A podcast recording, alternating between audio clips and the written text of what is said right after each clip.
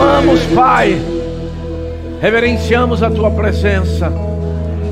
Exaltamos a tua majestade. Declaramos que tu és santo, que tu és digno. Não há ninguém como o Senhor. Não há ninguém como o Senhor. Oh, tu és soberano. Oh, nós te amamos, Pai, nós te bendizemos. Entregamos esse culto nas tuas mãos. A razão de estarmos aqui é porque te amamos, Pai. É porque temos fome e sede por mais de ti. Tem sido dias tão maravilhosos, mas nós sabemos que tem mais. O Senhor é uma fonte inesgotável. Oh, nós puxamos mais de ti, Senhor. Nós não vamos sair da mesma forma que entramos. Sim, Pai, eu lembro do clamor de Moisés. Senhor, eu quero ver a tua face. Eu quero ver a tua face.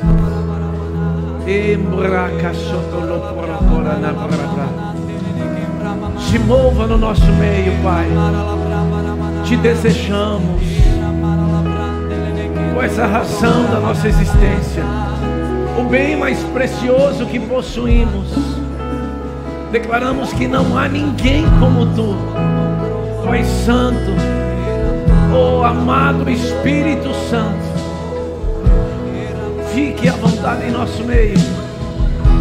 Fala conosco que nós vamos te ouvir. Nos ensine e nós vamos te obedecer. E nós vamos cuidar, Pai, de te dar toda a honra e toda a glória. Oh, levamos cativo todo o pensamento à obediência de Cristo. E santificamos esse lugar, Pai, esse ambiente. Te entronizamos, Pai, nesse culto. Oh, te amamos, te bendizemos. Você pode exaltar o nome dEle. Sabe, Ele se move aonde Ele é adorado, não aonde Ele é tolerado. Deus tem necessidades e uma delas é de ser adorado. Te amamos, te bendizemos, Senhor. Oh, te exaltamos. Declaramos que Tu és santo. Oh, Tu és santo. Não se canse. Faz aquilo que Davi fez com a alma dele. Porque que te perturbas dentro de mim, ó minha alma? Crede em Deus. Oh, lembra de Salmo 103. Bendize, ó minha alma, ao Senhor. Bendize, ó minha alma, ao Senhor, e tudo que há em mim, bendiga o seu santo nome. Sabe, minha alma, é Ele quem perdoa todos os teus pecados, é Ele quem sara todas as tuas enfermidades, é Ele quem enche a tua boca de bens, de sorte que a tua mocidade se renova, como Adai. Oh, te amamos, Jesus, Jesus, isso, desfruta da presença, considera a presença dEle aqui, exalte a presença, oh, aleluia, sim, Senhor, o que nós estamos fazendo é entronizando Ele, e aonde Ele é convidado, milagres vão acontecer, portas vão se abrir. Tem muita coisa acontecendo aqui nesses dias. Sabe, o melhor vinho é servido no final, a Bíblia diz. Oh, aleluia! O melhor é deixado para o final. E Ele está querendo alcançar a tua vida hoje, a tua família. Depois desses dias de pandemia, você precisa saber que aonde há pressão, haverá glória, haverá manifestação do poder de Deus. Todo tempo de pressão antecede um tempo de glória. Eu vim ser boca de Deus para você. Deus está liberando um novo tempo para essa igreja, para a tua família, para o seu departamento. Uma onda de glória está fluindo desde o primeiro dia. Agora isso não é natural, isso é sobrenatural. É no seu espírito que você recebe. É lá onde Deus se move.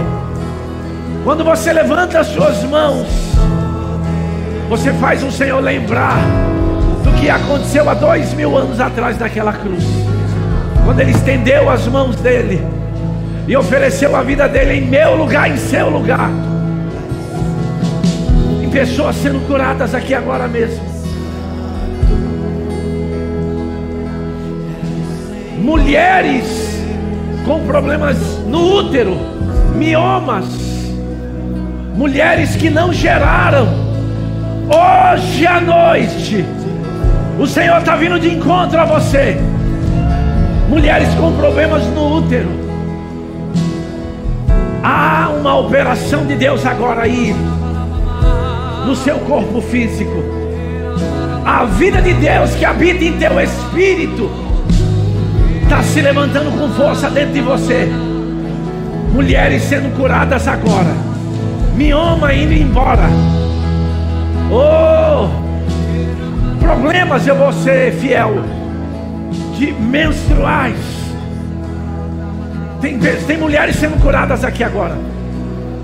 E tem alguém aqui que casou, não tem muito tempo. E o teu sonho é ter um menino no colo. Deixa eu ser boca de Deus para você hoje. Algo está acontecendo agora no seu útero, nas suas trompas. Aonde eu vou, Deus sempre cura pessoas assim. Não há estéreo no reino de Deus. Recebe cura agora. Recebe cura agora. Seu casamento está sendo restaurado suas finanças estão sendo alcançadas também. Vai haver tantos milagres. A palavra é a sua resposta. Aleluia. Você não vai receber no final, você já está recebendo no início. É assim que Deus faz. Tem alguém aqui que foi mandado embora da sua empresa injustamente. Deixa ser boca de Deus também para você. O Senhor está movendo todas as coisas agora. Aonde você foi envergonhado, haverá dupla honra. Dupla honra. Porção dobrada para essa igreja. É tempo de honra para esse povo. É porção dobrada. Aleluia. Só quem recebe agora dá um glória a Deus, por favor. Isso. Aleluia. Aleluia, aleluia, aleluia. Ele ainda está se movendo.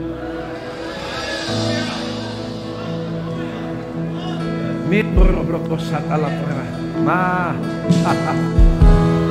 E lá na fora para cá.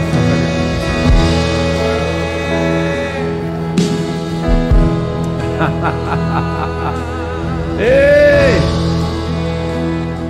Não tenha medo, diz o Senhor. Não temas nesse passo que você precisa dar. O Senhor está conduzindo pessoas aqui para novos passos. Ousadia e intrepidez é o que o Senhor está pedindo. Ser forte e corajoso Assim como eu fui com Moisés, eu serei contigo.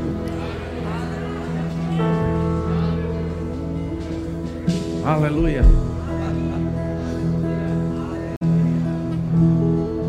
Tem coisas acontecendo aqui também.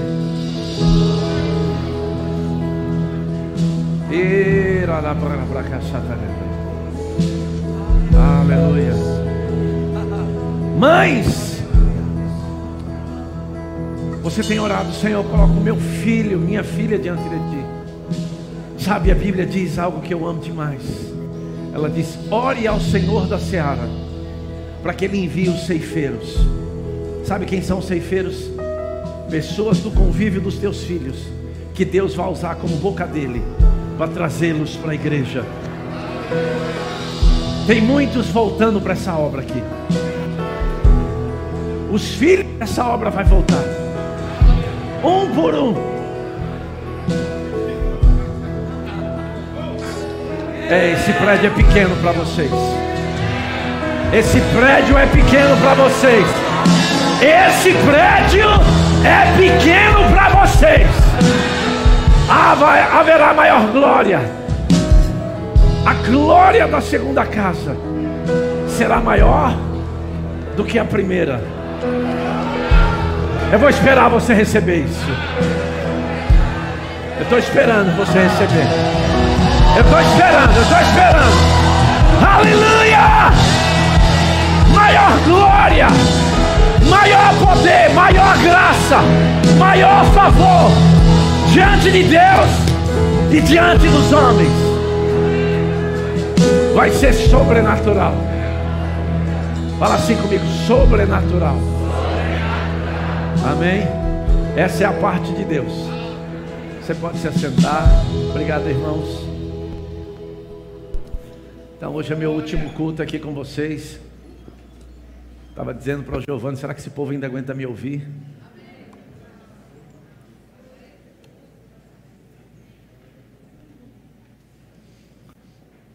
Aleluia. Eu estava orando a respeito desse culto. E eu falei, pai, o que eu vou falar? E aí eu vim com algo no coração. Como é bom você ter um grupo de música inspirado, né? E aí quando eles cantaram uma canção, eu falei, muito obrigado, pai, não estou perdido. Amém, irmãos? Eu quero conversar com você. Tá alto, não tá? Ou é aqui em cima? Tá bom? É porque senão eu fico gritando, né? E... Repita assim comigo, fala assim: o mais importante, mais importante deve, ter a preferência. preferência. Quantos concordam com isso? Quantos se lembra de uma conversa de Jesus com Marta e Maria? Quantos se lembra dessa conversa? Eu gosto daquela conversa porque a Bíblia diz que Marta estava agitada de um lado para o outro em fazer muitas coisas. Quantos se lembra disso? E ela agora olha para Maria aos pés do Senhor e falou: Senhor, eu achei injusto. Estou aqui, quase que me acabando de um lado para o outro aqui, e Maria está aí aos teus pés. Eu gosto da resposta de Jesus. Ele falou assim: Marta, Marta. Olha para o seu irmão e para sua irmã e fala assim: Marta, Marta. Foi a resposta de Jesus. Ele disse: Tu está distraída em fazer muitas coisas.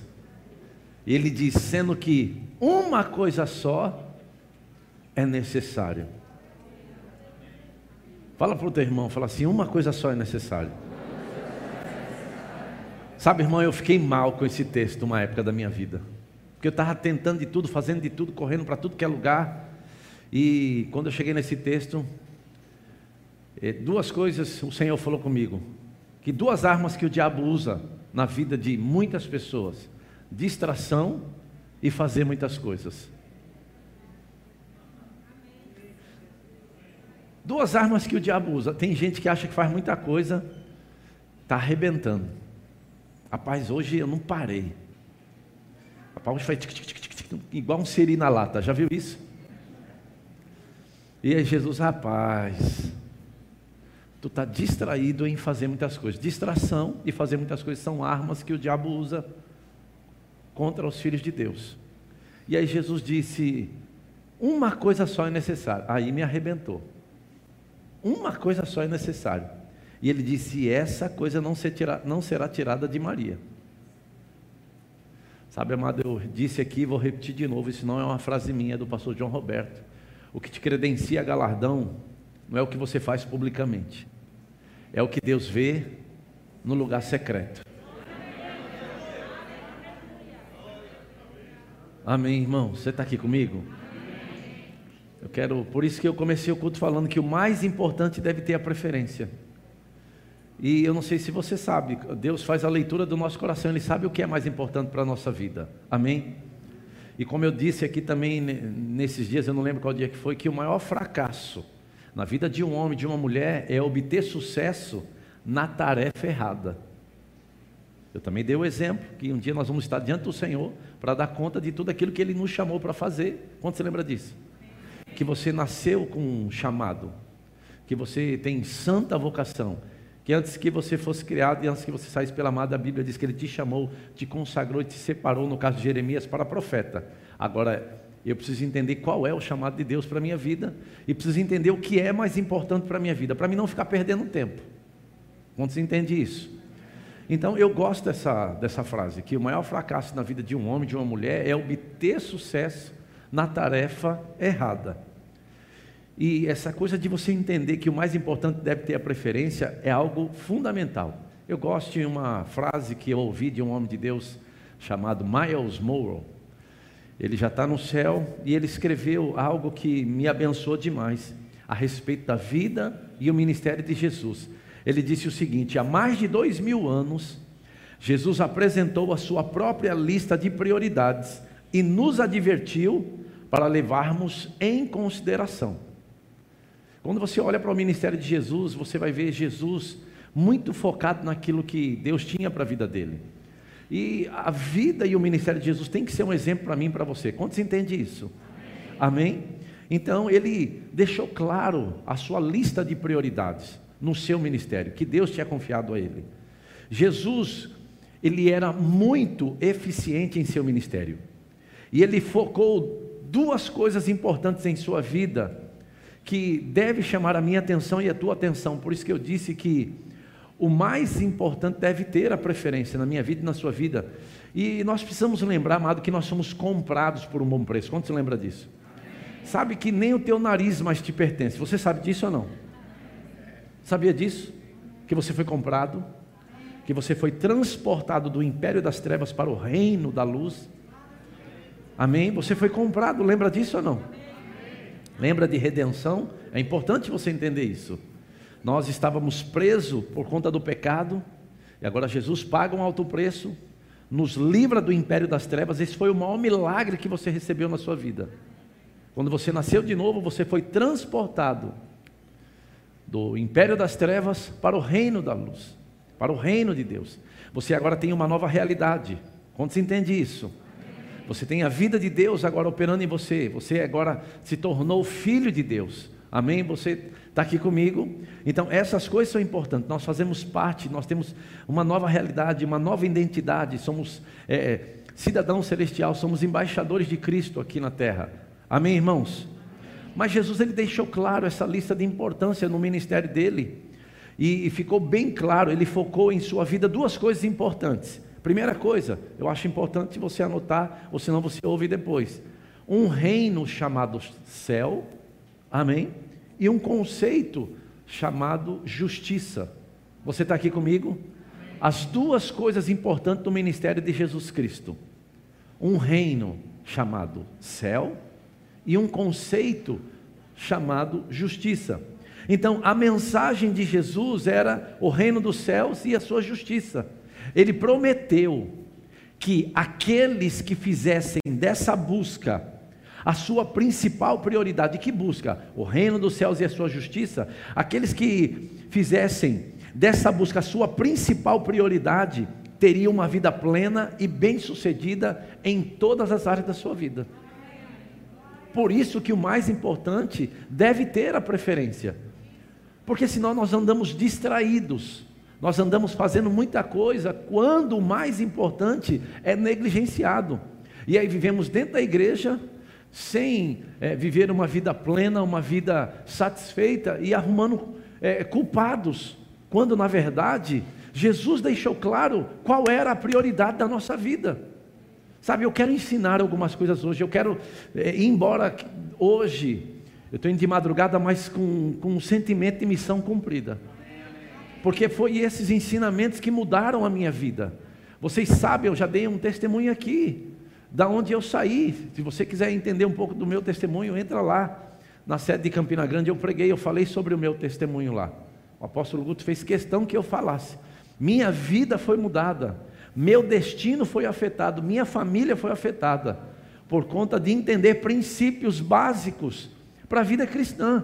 E Jesus deixou claro isso para a minha vida e para você. Está na sua Bíblia. Mas não focar nessas prioridades tem feito muitos filhos de Deus sofrer e padecer. Quando nós olhamos para 2 Timóteo capítulo 3, você vai ver a orientação do apóstolo Paulo para Timóteo, ele diz assim: Sabe, porém, isto, Timóteo, nos últimos dias sobrevirão tempos difíceis. E em nenhum momento ele diz que os tempos difíceis é por causa do diabo, é por causa de falta de dinheiro. Sabe por que, que é? Ele, ele cita a lista: porque os homens se tornarão, processo, arrogantes, blasfemadores, caluniadores, ingratos, irreverentes mais amigos dos prazeres do que amigos de Deus. Os homens se tornaram algumas coisas. Por quê? Porque não entendeu a prioridade da vida cristã. E Jesus deixou claro, e isso precisa ser importante. Então, a mensagem de Jesus era o reino dos céus e a sua justiça, e ele prometeu que aqueles que fizessem é, dessa busca a sua principal prioridade teriam uma vida plena e bem-sucedida em todas as áreas. E eu queria, sabe, começar falando com você a respeito desse, dessa coisa importante que é o reino de Deus, a cultura do reino de Deus. Você precisa entender, esse é o seu lugar.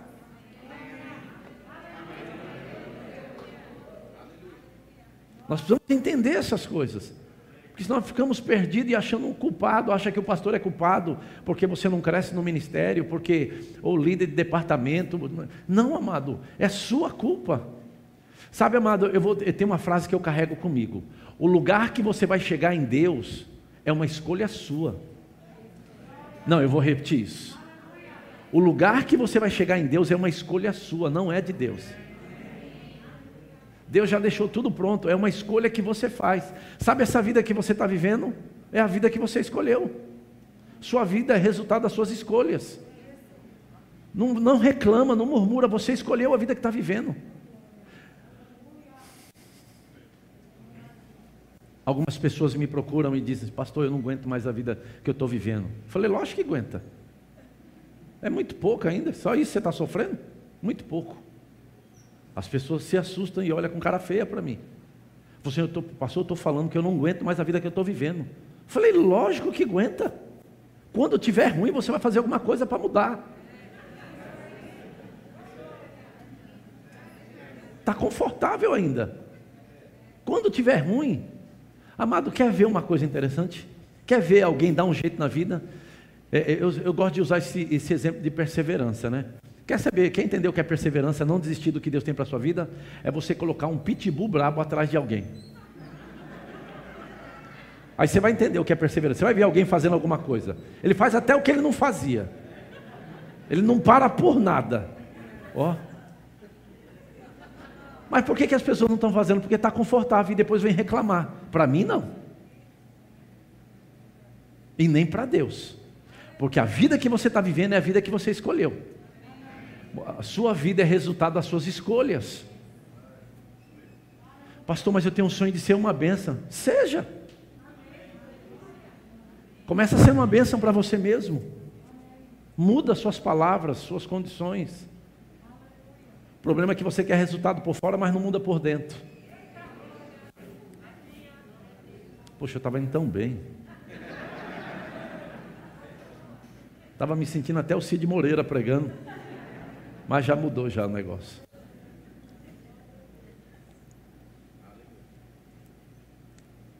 Então, qual é a prioridade da sua vida? Jesus apresentou a dele e ele disse que quem fizesse dessas prioridades a sua principal busca, a Bíblia diz que você ia viver uma vida maravilhosa. Então, se eu estou sofrendo, é porque eu quero. Tem gente que é masoquista. Tem gente que gosta de sofrer. Eu falei, gente, eu sofri muito.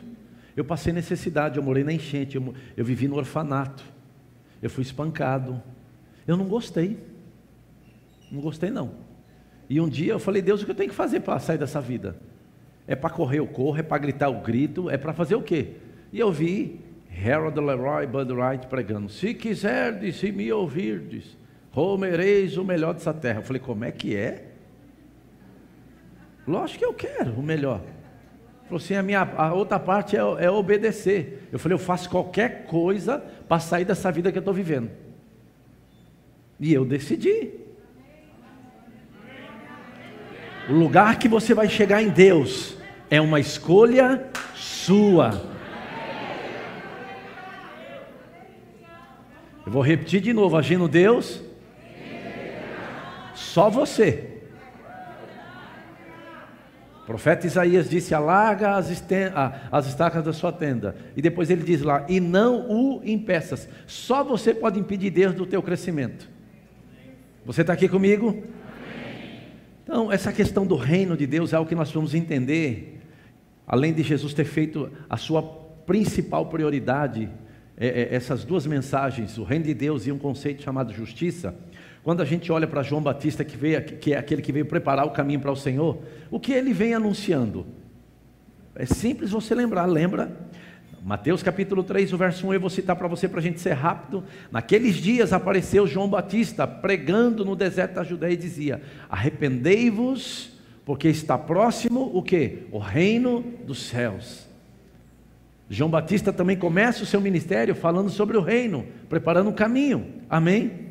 Jesus, quando começa a sua mensagem para os discípulos, a Bíblia diz em, no Evangelho de Marcos, capítulo 1, verso 14, diz assim: Depois de João ter sido preso, João faz o seu ministério, ele cumpre o seu ministério, ele anuncia o reino de Deus, ele fala para o povo se arrepender e para entender o reino de Deus.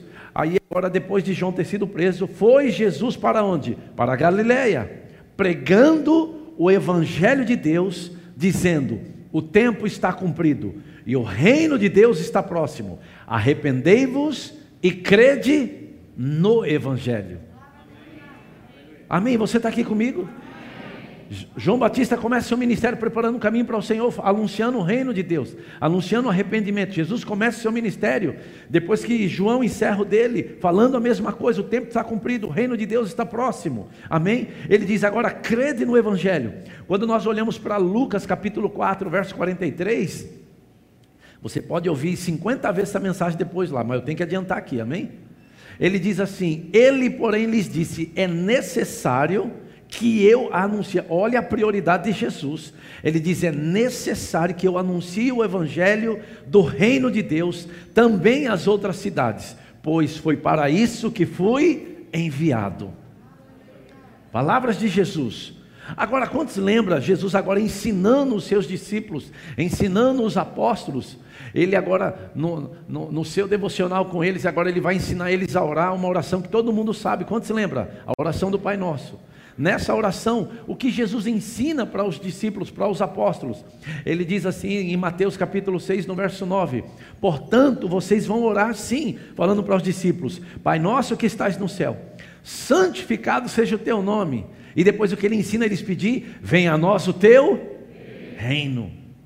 É isso, essa é a mensagem de Jesus para aquele povo: venha a nós o teu reino. João Batista começa anunciando arrependimento, e porque o reino de Deus está chegado, Jesus falou assim: agora está cumprido, se arrependa, acredite no Evangelho, o reino de Deus está próximo. E agora ele vai ensinar os discípulos apóstolos a orar, e quando ele, na oração que ele ensina para eles, vocês precisam pedir o que? O reino de Deus, e ele diz: Faça-se a tua vontade, assim na terra como ela é feita, o reino de Deus.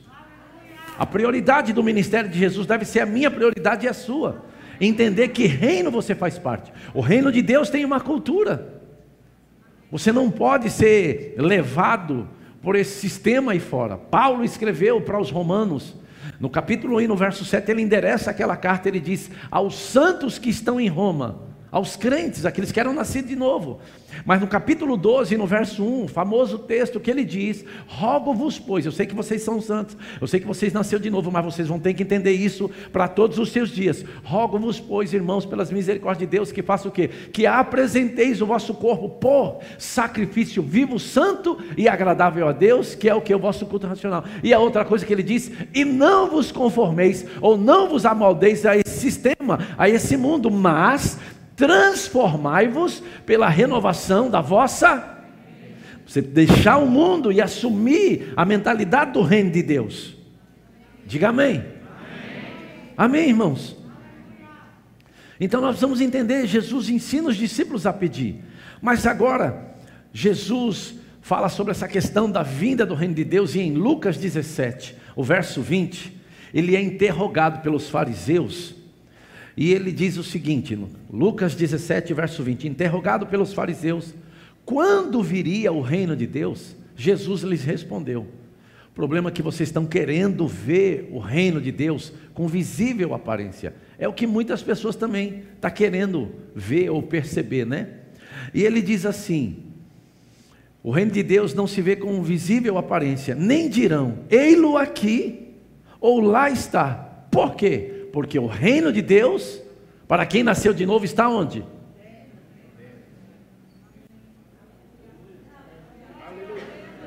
Não, você tem que pegar isso aqui.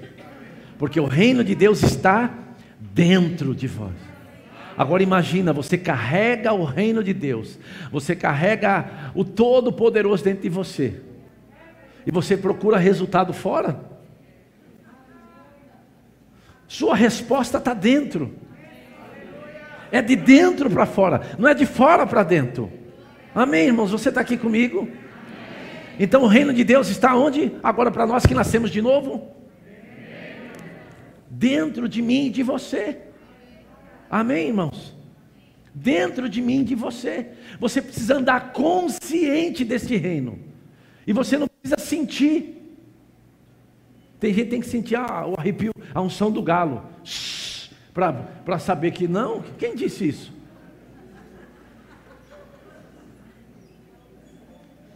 Já não sabe a unção do galo, não, que ele vai. Que a crista levanta assim.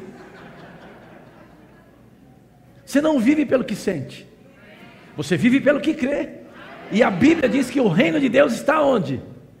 Dentro de mim de você. Amém, irmãos?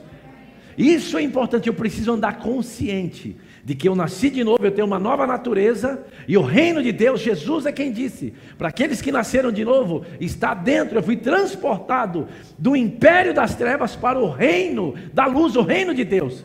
Você tem uma nova realidade, você tem uma nova cultura, nesse reino você não mente, você não rouba, você não fala palavrão, você não vê pornografia,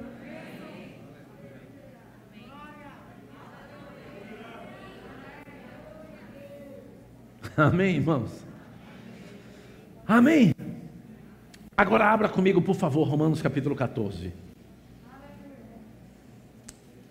Eu estou só fazendo um pano de fundo para ir num lugar onde eu quero aqui.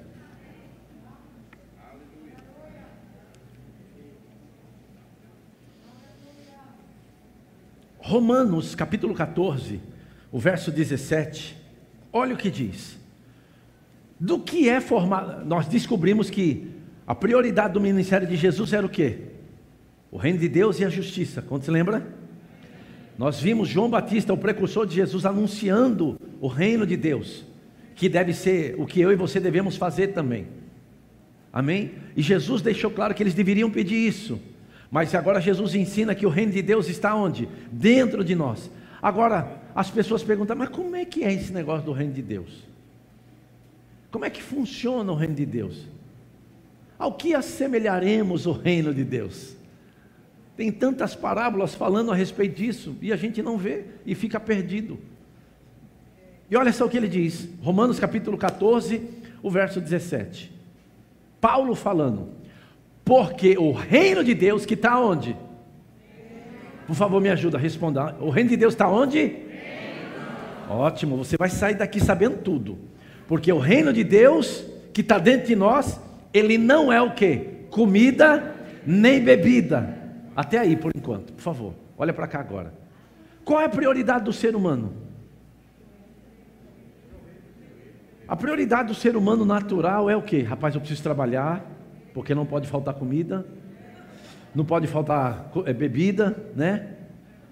E Jesus sabia disso, tanto que ele disse em outros lugares, e Paulo, Filipenses também disse: Não andeis ansiosos por coisa nem quanto que a vez de comer, nem com que a vez, mas vai tirar isso do povo.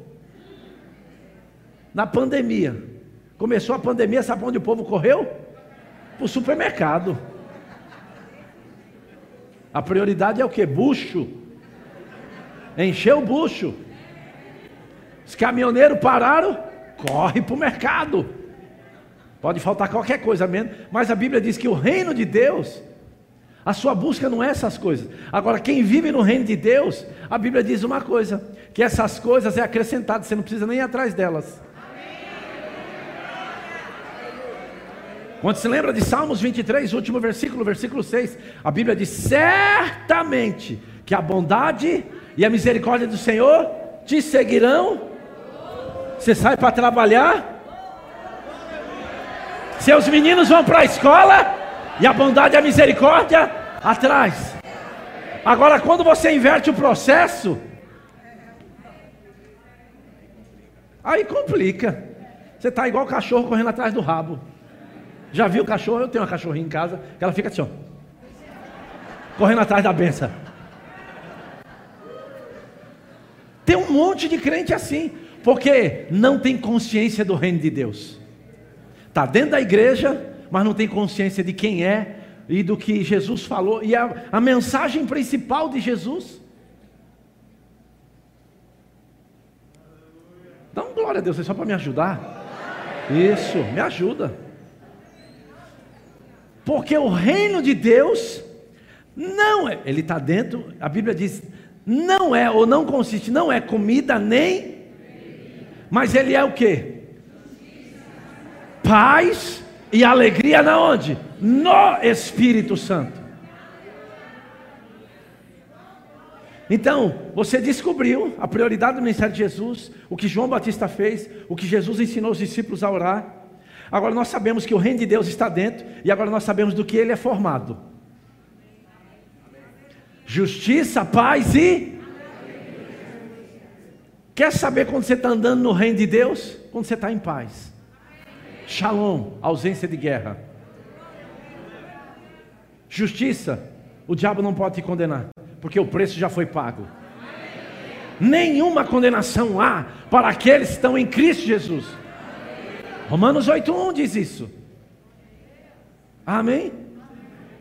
Agora, olha que interessante esse mesmo texto que o apóstolo Paulo fala no próximo versículo, no versículo 18. Primeiro, ele fala no 17 que o reino de Deus não é comida nem bebida. Ele falou assim: Isso não deve ser a sua busca. E ele diz assim: Mas ele é formado o que? Justiça, paz e alegria no Espírito Santo. Aí ele diz no 18: Aquele ou aquela que deste modo, que modo? Justiça, paz e alegria, serve a Cristo, é agradável a Deus e aprovado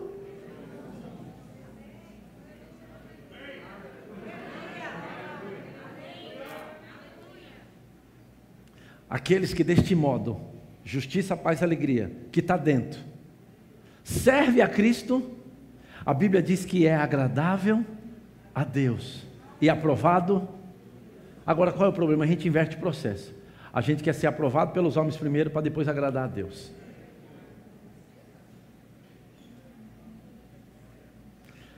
Mas hoje eu quero pegar só um ponto desses três aí que é o que nós cantamos na segunda música aqui, Alegria. Os meninos estavam muito inspirados. Amém? Aleluia. E quando sabe que alegria é fruto do Espírito? Amém. O problema é que as pessoas confundem alegria com felicidade. Felicidade vai embora rapidinho, não sei se você sabe. Só chegar um boleto. Só chegar uma notícia ruim. Felicidade vai embora rapidinho. Agora a alegria é fruto do Espírito. É posição de quem já venceu. Alegria foi dado. É fruto daquele que foi recriado. Amém? Não precisa abrir, vou citar para você só para provar que isso é verdade. Gálatas 5:22, a Bíblia diz: "Mas o fruto do espírito é amor, alegria, paz, né? É fruto do Espírito. O que é interessante é que está dentro. Está aí dentro, disponível. Mas o problema é que você acha que está andando alegria, mas você está andando em felicidade. Quer saber? Eu, eu acho interessante. Eu não sei aqui como é que funciona aqui. O pagamento é no final do mês ou é no começo do mês aqui? Se quer ver o povo feliz é quando está próximo do pagamento. É um negócio, aleluia. Eita, amanhã, meu amor, vamos fazer compra, aleluia. É feira aqui, né? É feira, né? Amanhã vamos fazer feira. Aí ele, aleluia, xarabababababababá. Até hora em línguas. O que motiva ele é o salário, não é o reino. Mas no final do mês ele não tem essa mesma empolgação. A mulher falou assim: meu amor, acabou a mistura. Ele falou assim: vai ter que se virar aí. Não tem jeito não. Já muda, já não é mais a xalababá. Agora, agora já é outro jeito agora. Ele falou assim: meu amor, tem conta para pagar, não tem jeito não, se vira aí. Acabou o leite do menino. Eu disse: que jeito que acabou como? Rapidinho muda. Então, amado, se a tua alegria está quando você recebe, o diabo já encontrou o teu valor.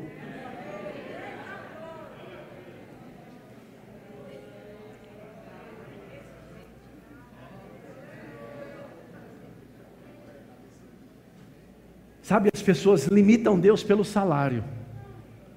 Sabe, as pessoas falam assim: olha, rapaz, eu só posso ter isso porque eu recebo isso. E isso, sistema do mundo. Sistema do mundo. O mundo é que diz isso. O mundo que diz que você só pode ter o que você ganha. No reino de Deus não é assim. A Bíblia diz no profeta Isaías: Vinde comprai sem. É, mas vai botar isso na cabeça de alguns crentes. Pastor, como é que é esse negócio de comprar sem dinheiro? Abra a boca, incrédulo. É. Você chama a existência o que você não tem. Você fica limitando Deus pelo teu salário. Está feliz quando recebe. Agora, quem anda no reino de Deus não está preocupado se tem ou não tem. Porque, amado, você pode estar tá liso, não ter um real no bolso, mas não muda o que Deus diz ao seu respeito.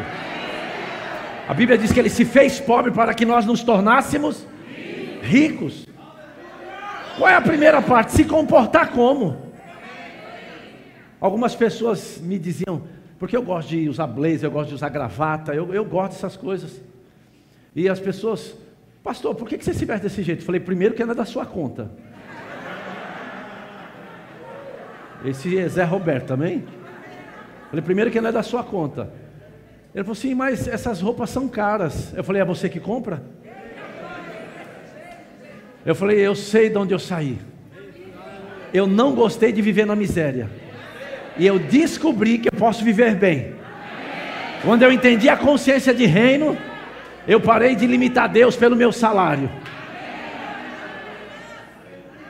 E isso soa como arrogância. Tem gente que, tá, que é carnal já. Não gostei não. Esse aí foi espetado pela serpente.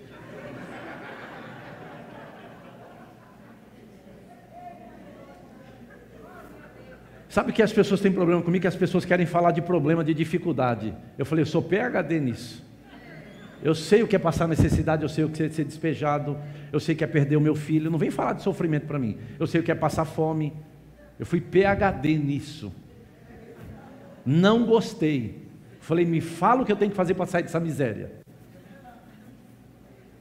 Falaram para mim que eu tinha que crer, que eu tinha que me comportar à altura. Eu tinha que agir à altura do que eu creio. Eu comecei, eu não tinha roupa boa, as roupas que eu tinha era tudo ganhada. E o único blazer que eu tinha era um blazer feminino, eu nem sabia, eu descobri depois. Você está rindo porque não é com você. Era um que tinha aquelas almofadinhas aqui. Eu não assim, ó. Parecendo um boneco de Olinda, assim, ó. É. Tudo, mas eu aprendi que excelência era o quê? É o que eu tenho, mas vai ficar bem passado. Vai ficar bem lavado, vai ficar cheiroso. Amém? Agora tem gente que anda no reino de Deus igual mulambo. Vem para o culto de qualquer jeito para estar com o rei da glória. É, mexeu, né?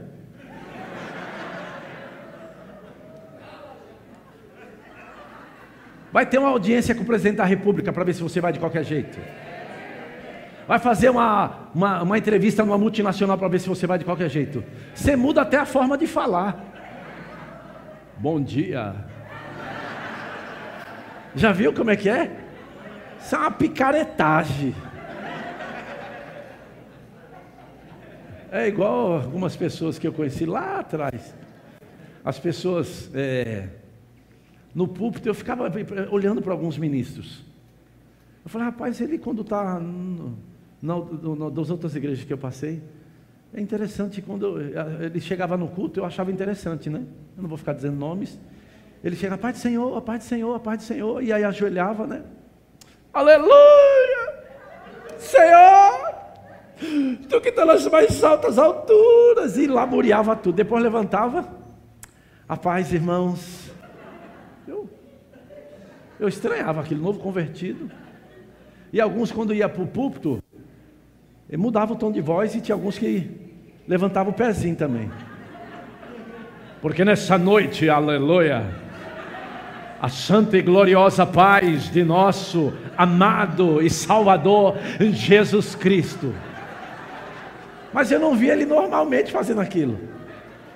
Eu fico imaginando se quando ele chega em casa e fala assim: Meu amor, me dá toalha para o banho, bota o jantar, meu amor.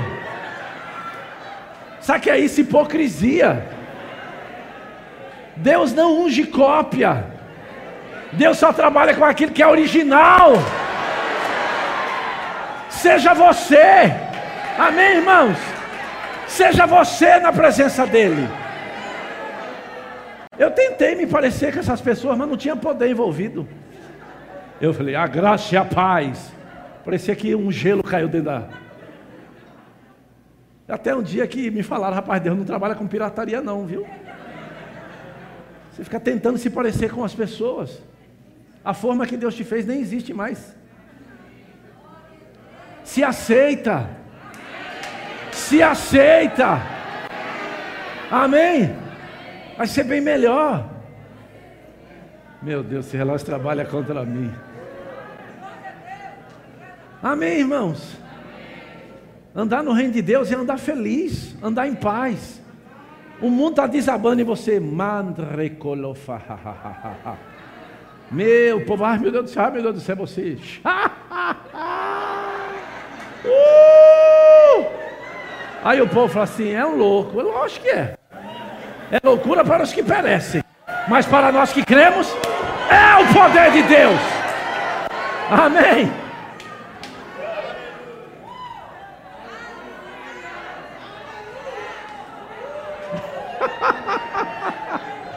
É libertador.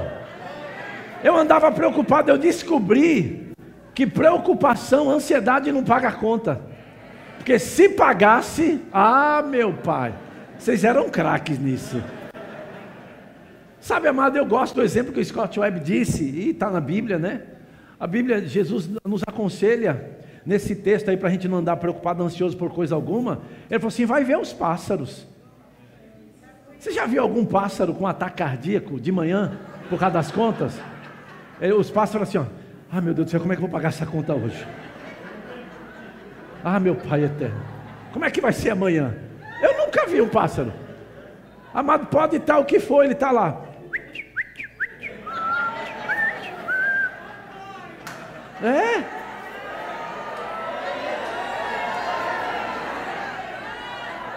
O tempo de cantar chegou, meu irmão. Amém.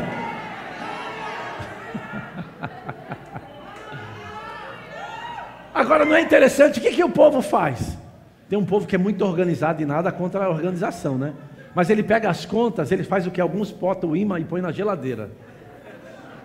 Organiza, bota assim, bem visível. Aí quando acorda pela manhã, vai. Aí quando vai lá para tomar, fazer o café, quando olha. As contas falam, eu estou aqui, viu você?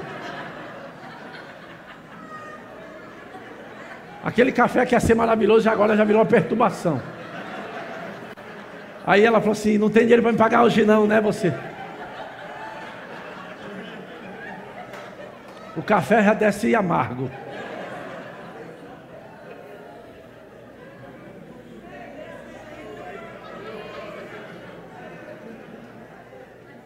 No reino de Deus não é assim, se acorda bem.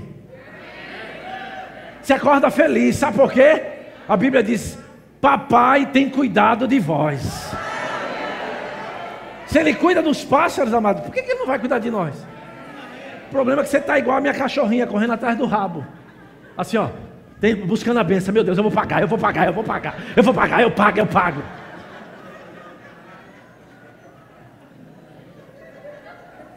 Eu me lembro, eu passei muito por essas coisas.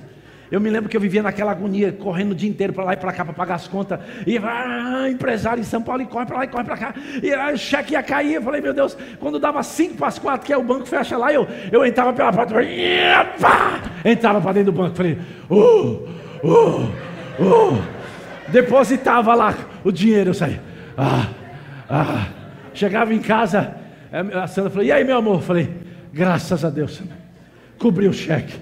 Oh, oh, oh, aleluia, aleluia.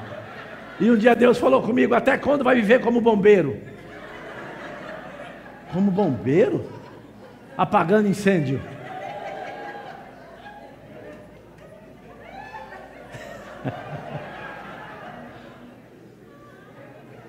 Eu estou te falando, eu já passei por esse caminho aí. Não resolveu. Falei, quer saber agora? Depois eu ouvi aquele texto que falaram, que citaram aqui hoje, que Deus está no seu trono de glória, rindo dos seus inimigos.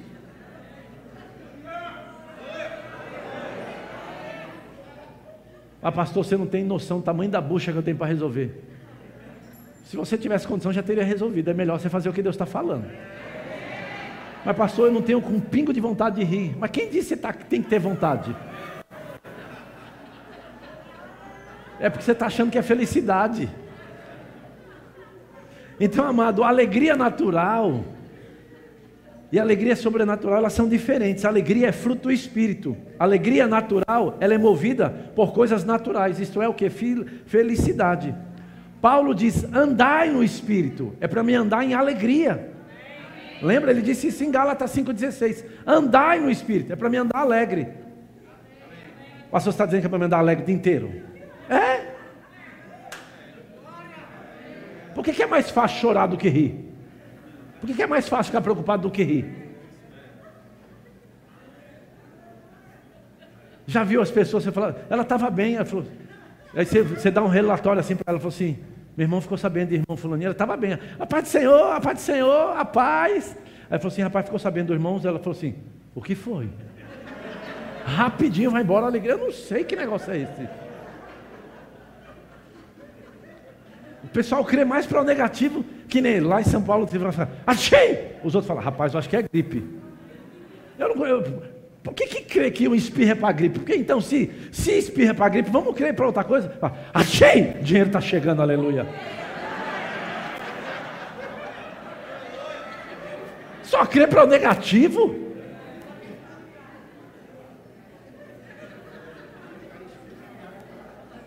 Um dia eu, sem querer, eu pisei. É, isso, do cachorro. Eu falei, miséria, viu? Aí uma pessoa estava passando na porta de casa e falou assim: Isso é dinheiro que está chegando. Eu falei: Então vamos jogar na fossa.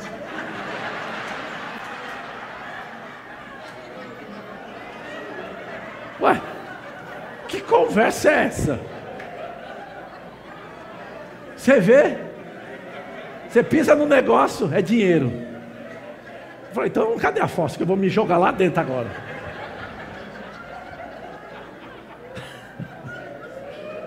Nós, pô, acredito nos negócios que eu fico. E a Bíblia diz: andai no espírito, andar em paz, andar em alegria. Não é para você andar preocupado, andar ansioso. Isso não paga a conta. Isso não resolve teus problemas. Amém, irmão? Você está aqui comigo? Então sou eu é quem decido andar no Espírito. Não é as coisas exteriores que afetam a minha vida, que determinam as minhas ações. Não importa o que aconteça, o relatório que chegou, eu vou ficar em paz, operando o reino de Deus dentro de mim. Amém, irmãos? Eu não sei se você sabe, mas Paulo ele escreve uma carta aos Filipenses. E quando Paulo escreve essa carta aos Filipenses, ele estava preso numa prisão chamada Tulianquipos, debaixo da cidade de Roma. E quando ele escreve essa carta, eu quero que você entenda. Ele estava preso, a história diz que ele estava preso debaixo de Roma, da cidade de Roma, de esgoto até aqui. Até aqui, amarrado pelas mãos e pelos pés. Até aqui, eu não sei o que você sabe. Sabe que passa no esgoto ou não? Então ele está preso, mas porque ele era um cidadão romano, ele tinha o direito de receber e escrever cartas. E aí Paulo, ele é solto, sai do esgoto lá e Agora escreve uma carta denominada a carta da alegria. Alguém que está preso, alguém que está passando pelo que está passando, escreve para quem está livre do lado de fora. Sabe o que, que ele escreve? Regozijai-vos.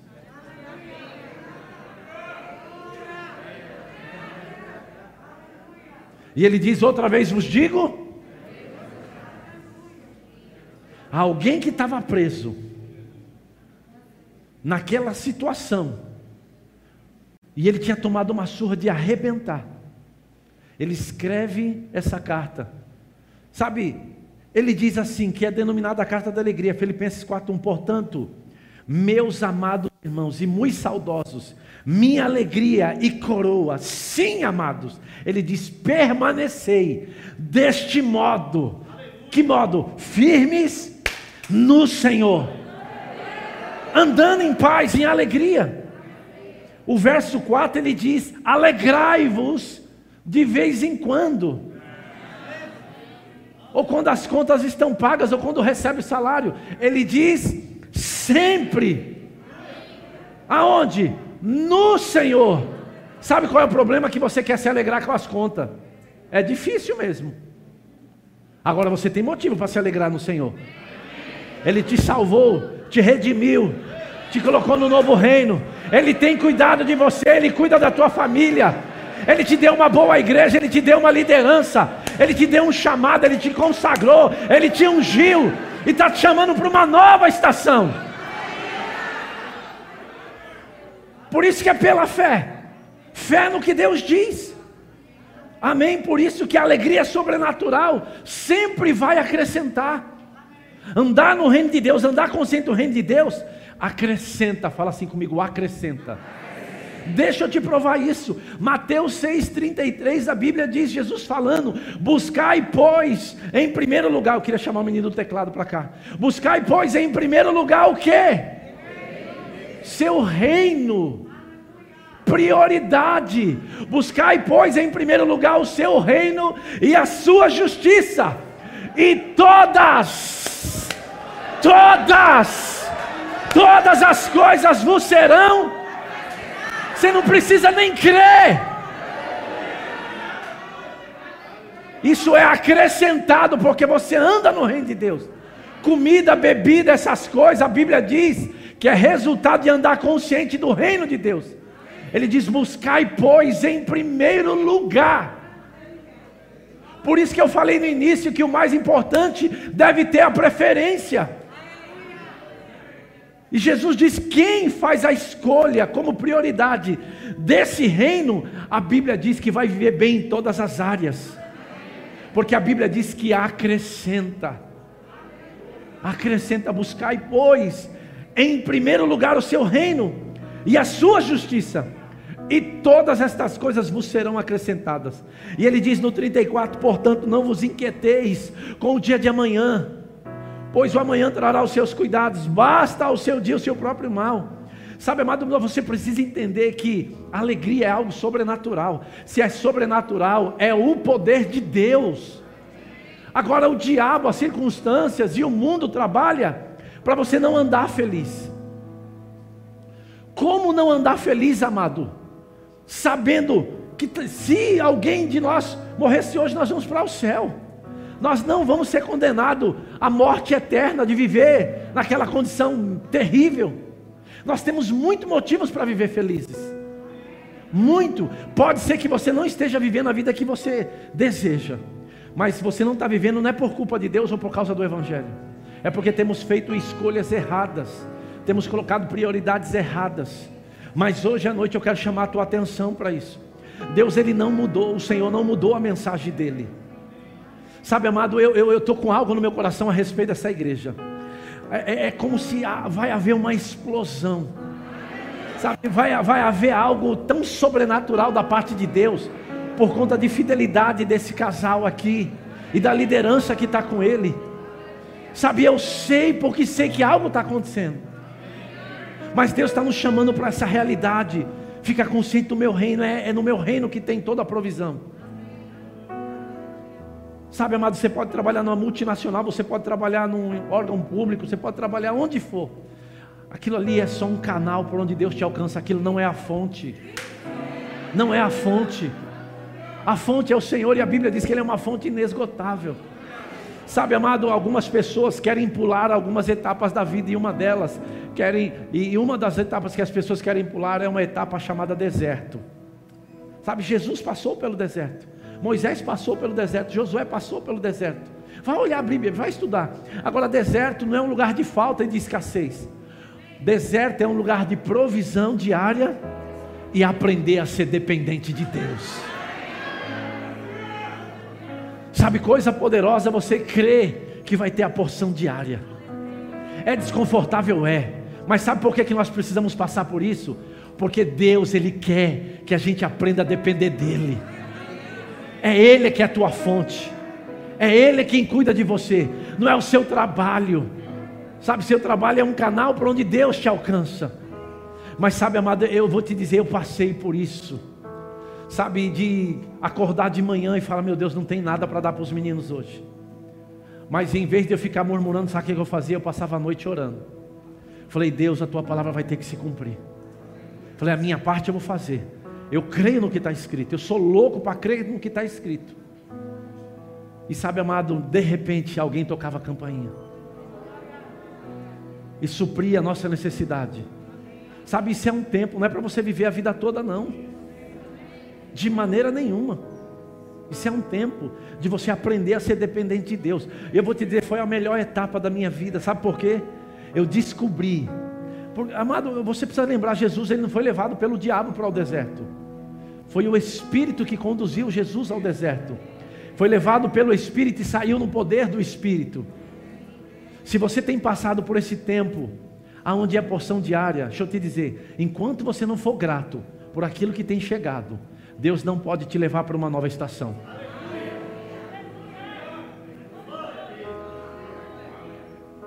Sabe essa cidade que vocês moram?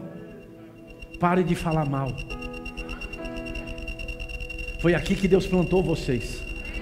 Essa terra vai manar leite e mel para vocês. A provisão de Deus está aqui. Você está aqui comigo? Você precisa entender isso. Amém? Então buscai, pois, em primeiro lugar o reino de Deus. A alegria, então, é o que? É o poder de Deus. É fruto do Espírito, é algo sobrenatural, não é algo natural. A Bíblia chega a dizer que a alegria do Senhor é o que? Você precisa entender o que esse texto está dizendo. Você precisa entender. Não é você andar alegre que é a sua força. Você andar alegre. Paulo ele disse assim, ó, eu aprendi Sabe o que significa Paulo dizendo que ele aprendeu? Que eu e você vamos ter que aprender também. Eu aprendi a estar contente em toda e qualquer. Falou assim: eu sei não ter, eu sei ter. Sabe, amado, você precisa aprender a estar contente, andar feliz. Não importa o que aconteça. Fazer festa todo dia. O mundo não pode determinar as nossas ações. Amém, irmãos? Sabe quando a gente olha para o livro de Neemias, eu acho muito interessante. O livro de Neemias. Abra lá comigo esse texto, eu quero que você lê. Porque esse texto, durante muitos anos, as pessoas entenderam ele de uma forma errada.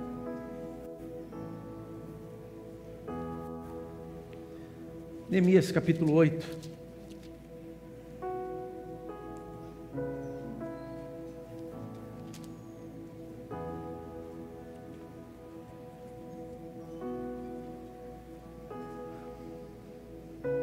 Sabe, eu sei que você conhece esse contexto aqui, mas o verso 8 de Neemias,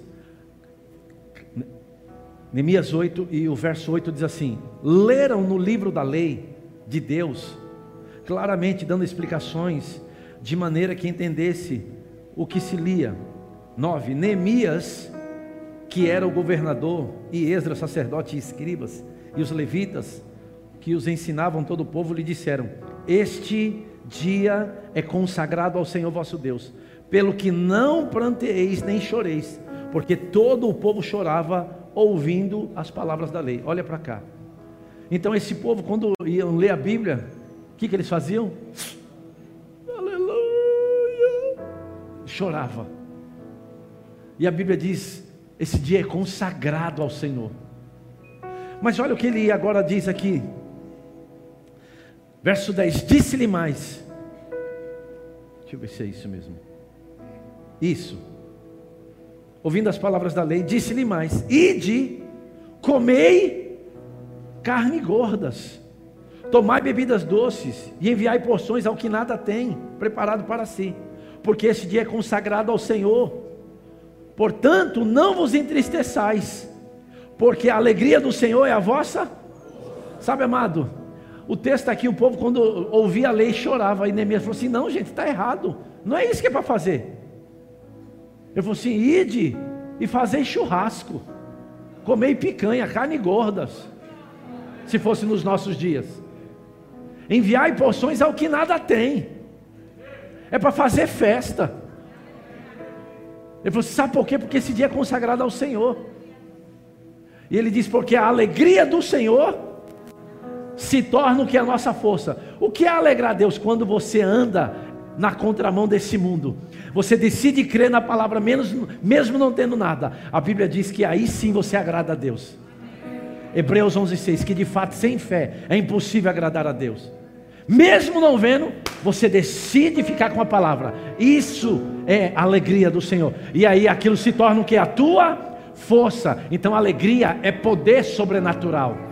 Quando você decide se alegrar, mesmo em uma situação difícil, o poder de Deus vai vir sobre a tua vida. Deus vai se tornar a sua força naquela área que você está precisando. Amém? Essa palavra força aí nesse texto é a mesma palavra para poder. Essa palavra poder é muito rica em seu significado.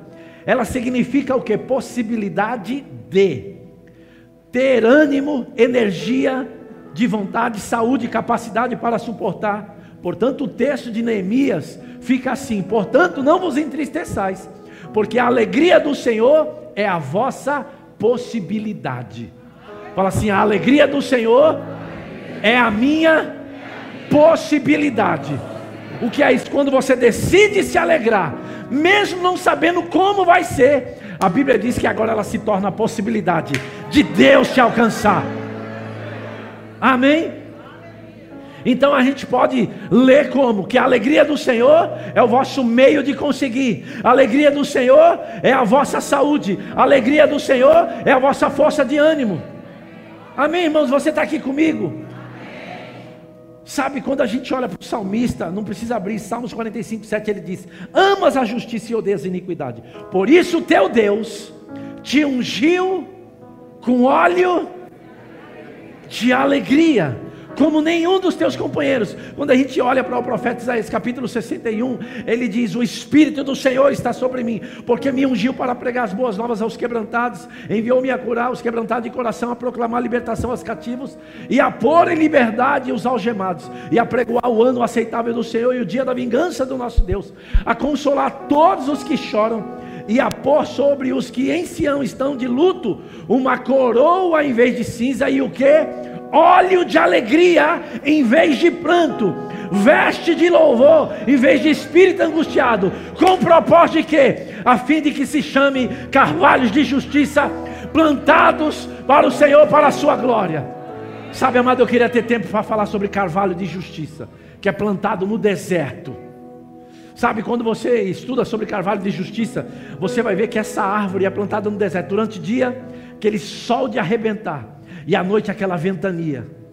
E, e, e carvalho de justiça, quanto mais ele é afrontado ou ele é, a raiz cresce, cresce para baixo. Pressão faz ela crescer. Dificuldade faz a raiz se fortalecer. Você precisa entender que você é como carvalho de justiça, plantado pelo Senhor. Não importa a pressão que vai vir sobre a tua vida, aquela situação vai te fazer crescer. Não importa o que se levantou contra você. Deixa eu te dizer uma coisa: Deus está trabalhando em teu favor.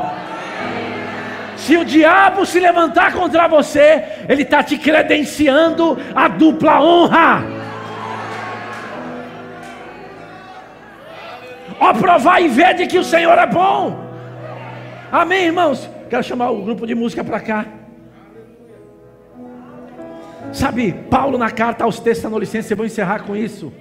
Paulo associa a alegria a tempos de muitas pressões. O irmão Rick Renner fala sobre isso. Em 1 Tessalonicenses, capítulo 1 e o verso 6, eu gosto desse texto demais. A Bíblia diz que Com efeito, ou por causa disso, vocês se tornaram imitadores nossos e do Senhor, tendo recebido a palavra, posto que em meio de muita tribulação, presta atenção agora, com alegria do Espírito Santo. Paulo diz: esse povo aqui, Paulo elogia eles pela fé, por tudo aquilo que eles estavam passando. E Paulo diz: Sabe por que, que vocês se tornaram isso? Porque vocês se tornaram imitadores nossos e do Senhor, da forma que vocês receberam a palavra. Ele falou assim: Eu estou sabendo que vocês estão debaixo de muita tribulação, mas vocês receberam a palavra com alegria. Amém? E olha que interessante. A palavra tribulação usada nesse versículo provém da palavra grega trilisps.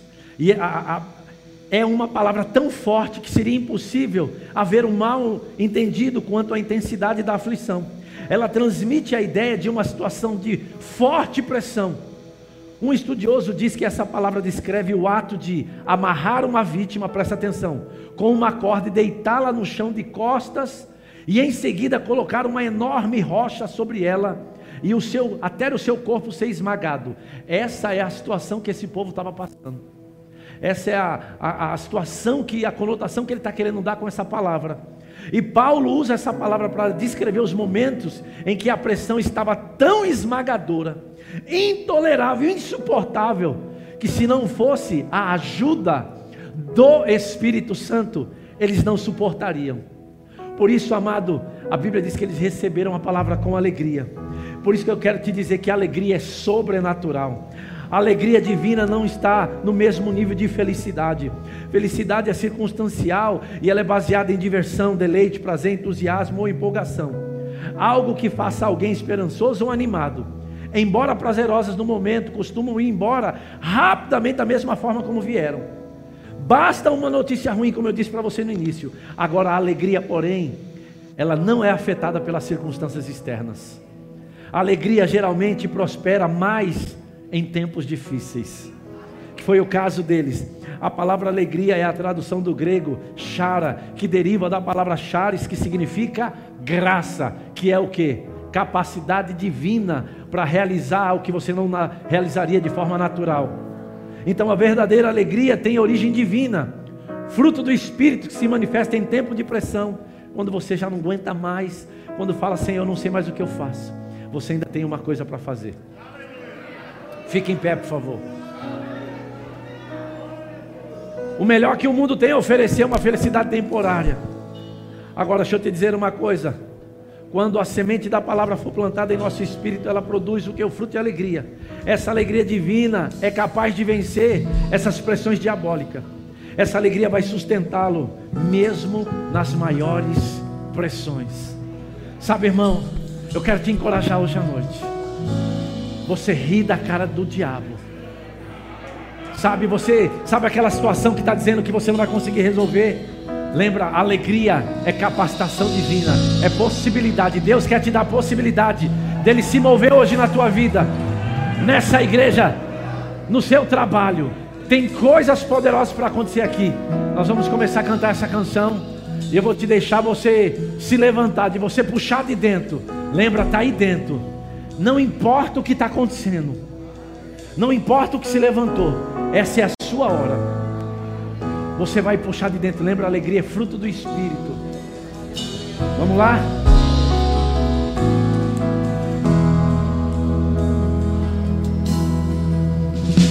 Minha boca se encheu de Uh! os meus lábios em gritos de júbilo. Aleluia!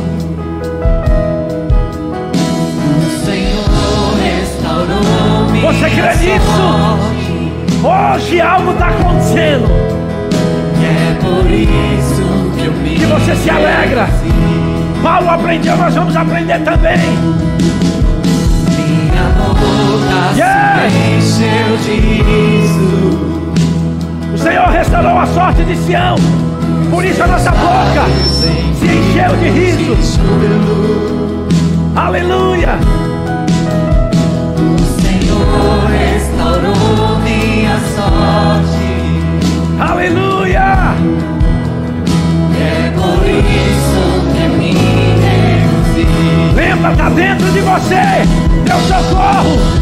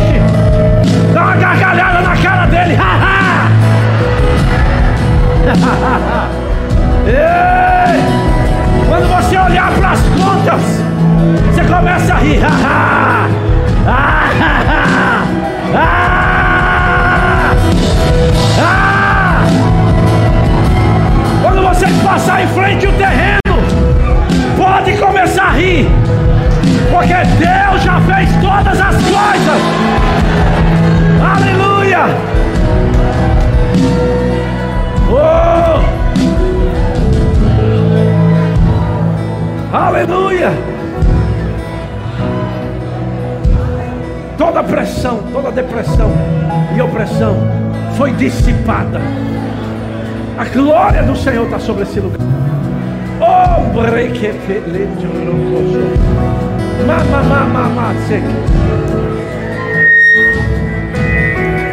Aleluia! E... Começa a orar em outras línguas. Deixa o rio de Deus fluir aqui. Membra bracachata la brababa. Me cochorolo brequetelelelelo poro brababa. Ah, la la la broqueteke. Enda a a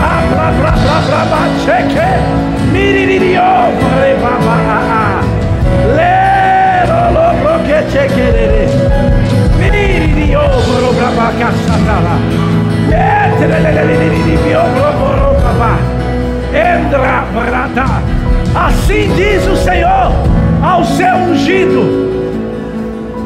Eu te tomo pela mão direita para abater as nações.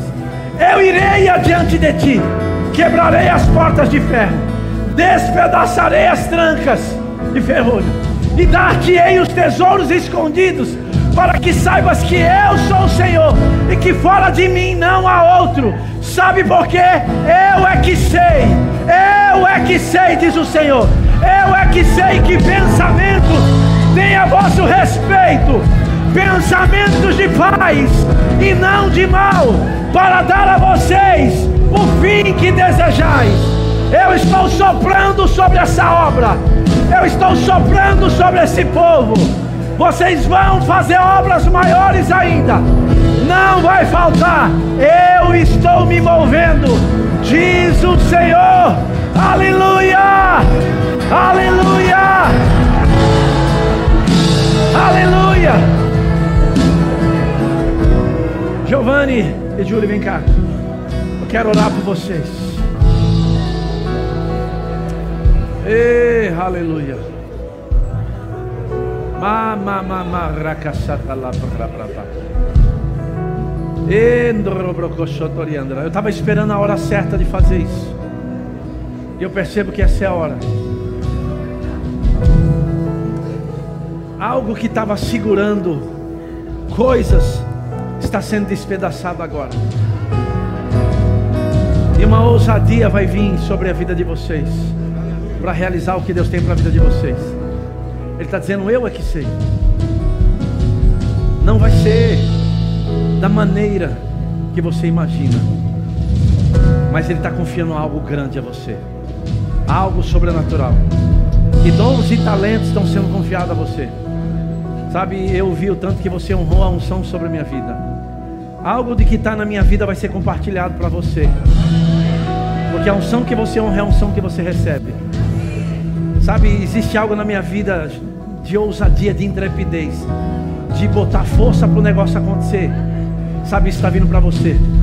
As pessoas vão se espantar com você daqui para frente. Vai ser rápido o que Deus tem para fazer. Na sua vida também, Ju. Em nome de Jesus.